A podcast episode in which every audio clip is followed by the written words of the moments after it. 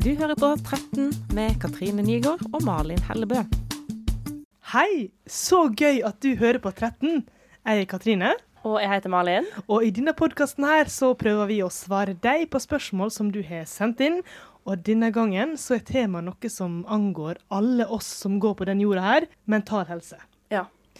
Og med oss har vi noen gjester som skal være med og svare på spørsmål. Yes. Og det er Dina og Ashwak. Hallo! Hallo. Og Dina, de er det jo mange som kjenner fra før.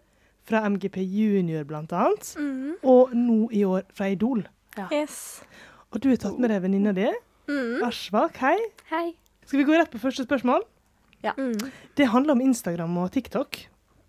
For det, det er det jo mange som bryr seg om. Og spørsmålet er På Insta og TikTok så legger folk bare ut ting av når de er glad. Og når jeg er lei meg, så kan jeg bli veldig mye mer lei meg når jeg ser på glade videoer.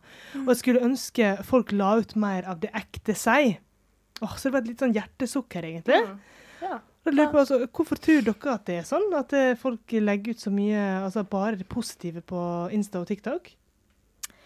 Um, nei, jeg tror jo at um, de fleste syns kanskje at det er litt vanskeligere å legge ut ting som er mer sårbart, um, og føles kanskje um, litt ubehagelig, kanskje. Um, man pleier jo å legge ut bilder og videoer som viser at man er glad. Fordi jeg tenker at det er mange som prøver å spre positiv energi Mm. på sosiale medier istedenfor negative, f.eks. Um, og jeg tror ikke nødvendigvis at det er alltid falskt. Altså, Legger dere ut når dere er lei dere også, eller er det bare når dere er glade? Ja, jeg pleier bare å legge ut bilder av meg selv når jeg er glad, ikke når jeg Ja. gråter eller går gjennom noe hardt. Men er ikke det litt rart at en ikke vil vise de sidene av seg sjøl? Fordi at det å være lei seg eller å være sint eller sur er jo Mm. like mye en del av seg sjøl. Jeg tenker i hvert fall Jeg er ikke bare glad hele tiden. Jeg er ofte ganske irritert. Ja. Men, legg, men, men legger du da ut på Instagram da, Malin, når du er irritert? Nei, men jeg legger generelt ikke så veldig ofte ut ting på Instagram. sant. jeg er ikke så mye der. Nei. Eh, jeg er mye og ser. Og jeg kjenner meg så at Mm. i den personen som hadde sendt inn, at det, når en er lei seg, så er det nesten det verste som finnes å se på at andre folk har det bra. ja. Men hadde ikke det bare vært, eh, vært bedre og så bare vist et bilde der en har det skikkelig dritt? Hva tenker du, Aslak? Det hadde, jo, det hadde jo gjort det lettere for andre mennesker å se Mm. at ikke alle har et veldig enkelt liv, og at livet ikke er så lett. Og når jeg er lei meg, så blir jeg kanskje litt mer lei meg av å se at andre har det så bra. Ja, ikke sant? For en sammenligner seg sjøl hele tiden med andre. Mm. Altså, da, da er det så veldig lett å tenke bare sånn Å, jeg men se på deg, da. Så bra alle de andre i klassen min har det. Det er jo Ja. ingen der som er trist eller uh, har det vanskelig. Og så kanskje jeg føler seg litt ensom. Mm. Eller Ja, man, Hvis man kan relatere til den andre, så føler man, så føler man seg Mm. bedre. mm. Men hvorfor, hvorfor tror du at det er så vanskelig å legge ut sånne bilder, da?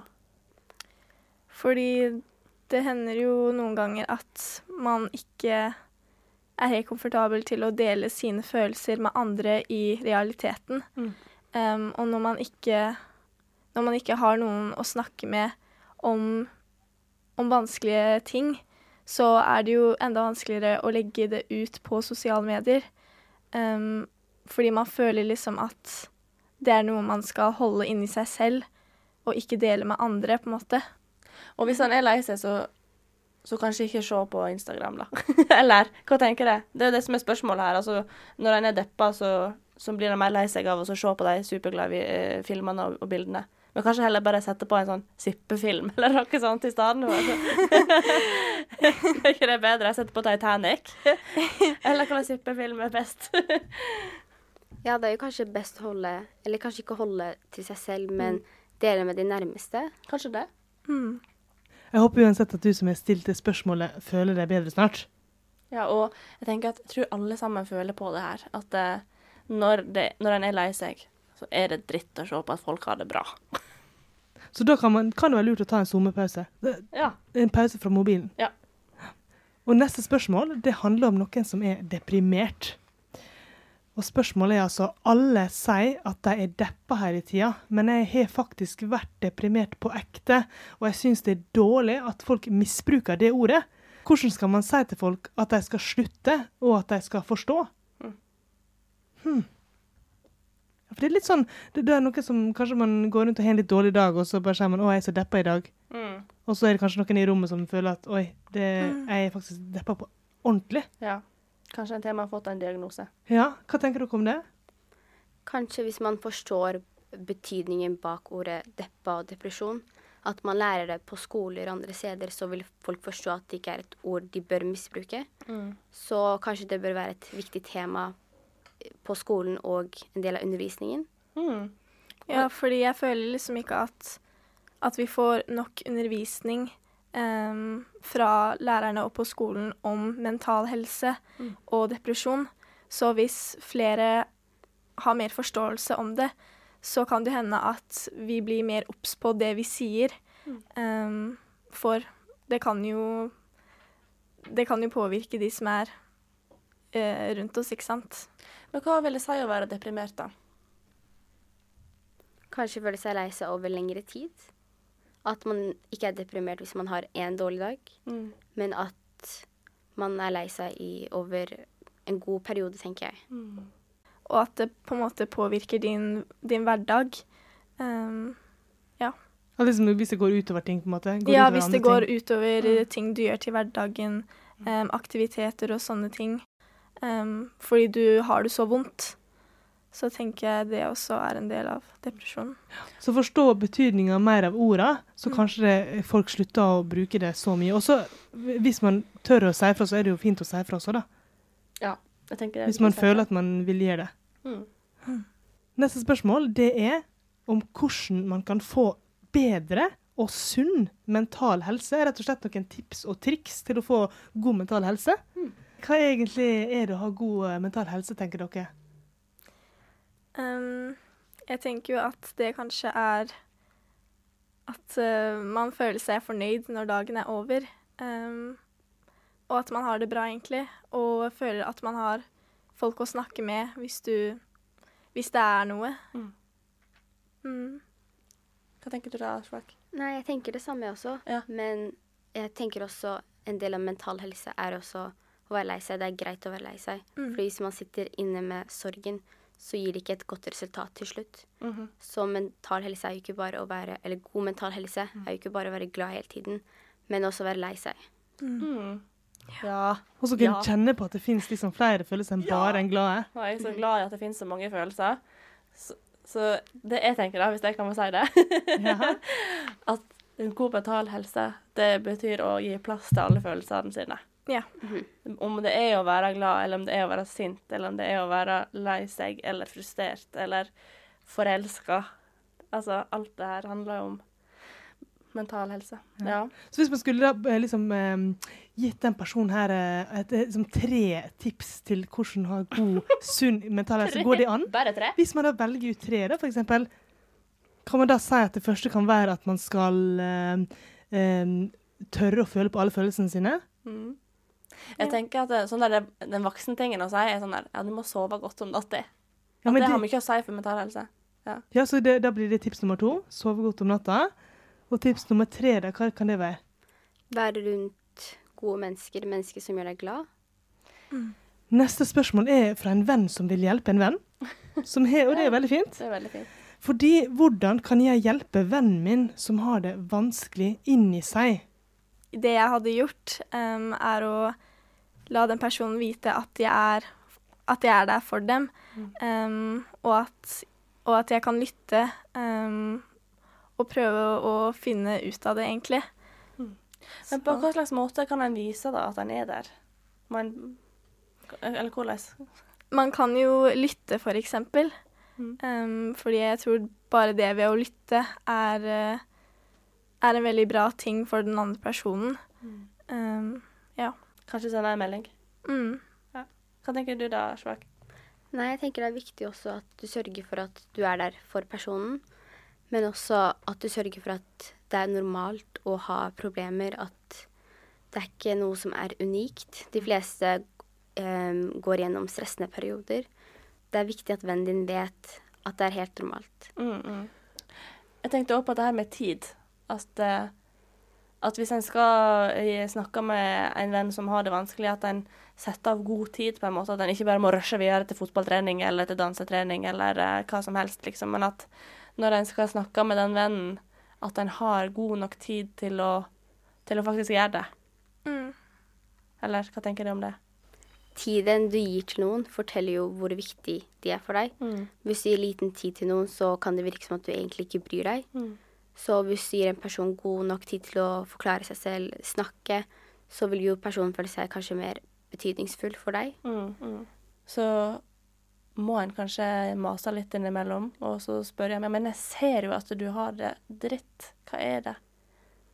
Og så kan jeg si eksempel at eh, Eller jeg pleier å si, det er mitt triks. For jeg blir ofte veldig lei meg hvis mine venner er lei seg, på en måte. Og da pleier jeg å si det. At nå blir jeg kjempelei meg når jeg ser at du har det så vondt. Hva er det? Hvordan kan jeg hjelpe deg? Rett og slett. Her er det mange gode råd. Tusen takk for kjempefine råd, Dine Arsak.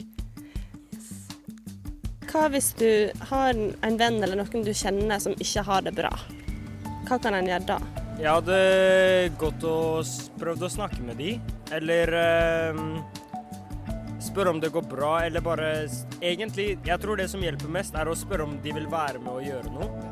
Og hvis dere gjør noe, bare være ekstra snill med den personen. Ja, inkludere personen, da. gjør deg sjøl merkebar for dem at du virkelig er der, og du ikke bare sier at du er der, men at du viser det med handlingene dine, at du inviterer dem, og at du snakker med dem og ringer dem og viser at du tenker på dem. Jeg vet ikke, prøve å få de til å føle at de er med i et fellesskap. En vennegruppe, liksom. Ja, du må liksom bare være med han, for da føler han seg trygg. Man kan også ta med personen til et sted der hvor det er gøy, f.eks. hoppe trampoline. Man kan bake eller se film eller gå tur kan hjelpe, bare for å tenke på noe annet. Eller ja. Ja, det er viktig å vise at man er der, og um, ja, viktig å bare si sånn Jeg er der for deg uansett hva du trenger. Nå har vi fått eh, eksperten vår tilbake i studio. Hallo, Nils. Hallo, hallo. Hei! Og vi har, eh, vi har noen spørsmål til deg med, som eh, vi trenger litt hjelp til å få svar på. Ja, da skal jeg skjerpe hjernen min. Det er bra. For når er det man egentlig veit om noen er psykisk sjuk? Ja, du kan i hvert fall som regel ikke se det på folk. Bortsett fra hvis at noen er kjempedeprimert, og så kan du jo selvfølgelig se at folk ser utrolig trist og, og, og tafatt ut. Men eh, så kan du for så vidt se hvis at noen er veldig psykotisk, som det heter. Da har man liksom mista helt eh, kontakt med virkeligheten.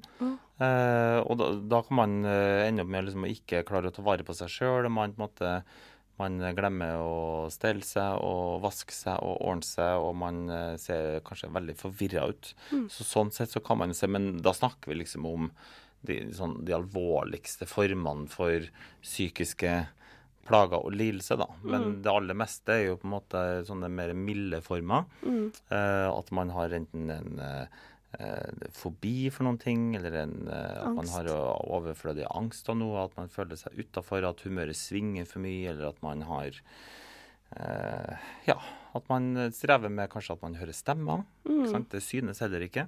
Eh, sånn at det, det er utrolig stort spekter da, av eh, psykiske lidelser og plager, og det er veldig vanlig. Mm. Det høres veldig alvorlig ut. ja. Det er Det kan være alvorlig, Mm. absolutt. Um, og så er det ganske mange som går rundt med psykiske plager og ikke oppsøker hjelp, da, så at man Mm. går med det alene. Og det er det som gjør ofte at ting blir mer alvorlig også, fordi Mm. man går med det sjøl. Av forskjellige grunner. Enten fordi man ikke innser det selv og ikke skjønner det at man har psykiske eh, plager, eller at man eh, er redd for hva andre skal synes og mene, at man skammer seg, eller at man ikke helt Mm. vet hvem man skal oppsøke, eller hvordan type hjelp det går an å få. da. Eller hvor.